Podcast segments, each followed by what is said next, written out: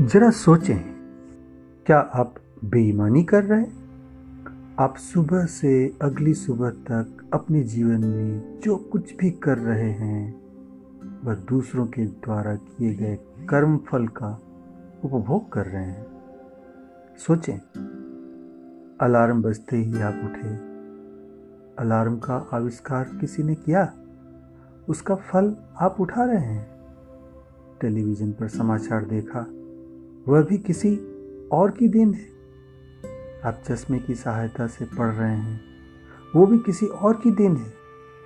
जितनी सुविधाओं का उपभोग आप कर रहे हैं, वह सब किसी न किसी के कठिन परिश्रम का फल है। क्या हमारा यह कर्तव्य नहीं कि जिस तरह हमारे पूर्वजों ने अपने कठिन परिश्रम, लगन एवं दूरदर्शिता से हमारा आज आरामदायक, सुविधाजनक एवं सुव्यवस्थित करने में मदद दिया है। हम भी उसी ढंग से आने वाली पीढ़ी के लिए अपना योगदान करने का सतत प्रयास करें।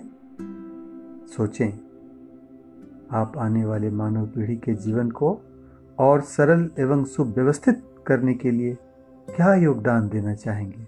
क्या आप सोच रहे हैं? सोचें।